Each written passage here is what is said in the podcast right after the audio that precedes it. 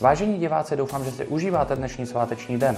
Jsou totiž profese, které ani ve svátek nemají svátek, jako třeba moderátoři Metrobusu, a proto vás vítám u dnešního Expressu.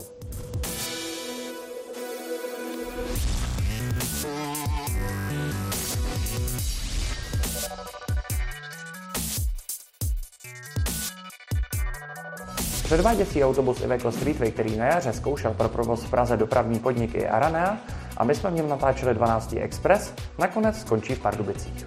Smutné ovšem je, že předkupní právo měla domluvené právě pražská Aranea.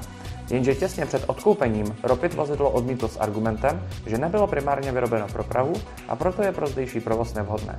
Děkujeme tedy Ropidu za další zhoršení kvality dopravy v Praze a připomínáme, že tento nevhodný typ vozidla vyhrál obrovské tendry dopravního podniku.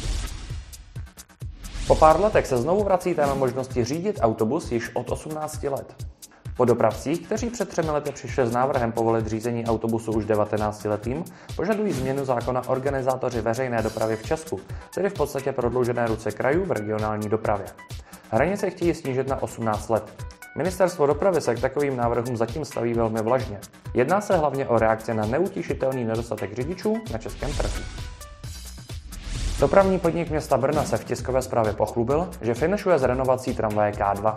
Tato tramvaj má obohatě pražské koleje a vozový park na Retrolince 23 i historické 42.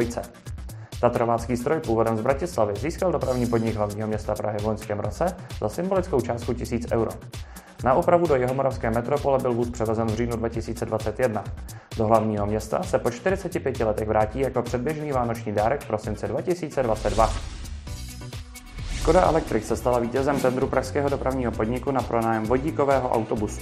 Nejpozději na začátku ledna by měl autobus Škoda 36BB, nám dobře známý z elektrobusu dopravního podniku, začít jezdit na lince 170. Praha za pronájem autobusu zaplatí 54 korun za každý ujetý kilometr, což vychází asi na 2,5 milionu korun ročně. Výhodnost tohoto zkušebního provozu je tedy přinejmenším sporná. Po vlastních vodních elektrárnách investovaly rakouské spolkové dráhy i do výroby elektřiny z větru. U obce Heflein v Dolním Rakousku mezi Vídní a Bratislavou firma spustila první větrnou elektrárnu ve vlastnictví železniční společnosti. Větrná turbína má výkon 3 MW. Ročně dodá energie pro zhruba 14 jízd vlakem na trase z Vídně do Salzburgu. Středočeští zastupitelé budou přesně za dva týdny rozhodovat o zdražení jízdenek pražské integrované dopravy ve vnějších pásmech PIT na území středočeského kraje. K němu by mělo dojít na začátku dubna 2023. Mluví se o zdražení o zhruba 20 až 30% a vypadá to, že nejvíce si připlatí ti, kteří pojedou nejkratší dobu. Dopravce ČSAD MHD Kladno oznámil výherce výběrového řízení na dodávku 16 elektrobusů pro potřeby městské dopravy v největším sídle středočeského kraje. Tender vypsaný v květnu letošního roku ovládla společnost SOR, jež převálcovala hned trojlístek účastníků, sestávající se z Evobusu, Solarisu a firmy Škoda Electric. Se zahájením elektrického provozu na linkách 603 a 606, společně výchozí ze zastávky Oáza, se počítá se začátkem roku 2024. Aktuálně se nám v Praze moc věcí neděje. Stále se staví krejsárek a od dneška respektive včerejška přibyly výluky na metru A a C, trvající do neděle. V sobotu se uskutečnila vydařená, tentokrát již pátá, dobrodružná jízda s metrobusem, kdy jsme se vydali na Ústecko. A již nyní pro vás chystáme další jízdu. Tentokrát však chystáme autobus, ale vlak. Konkrétně půjde o jízdu motorovým vozem řady 851 neboli krokodýlem po osobní dopravou běžně nevyužívaných pražských spojkách a po okolí Prahy.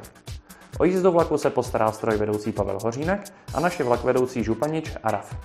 Jízda se koná v sobotu 17. prosince.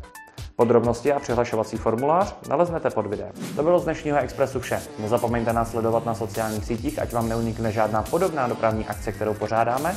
A u Expressu se na vás budeme těšit zase za 14 dní.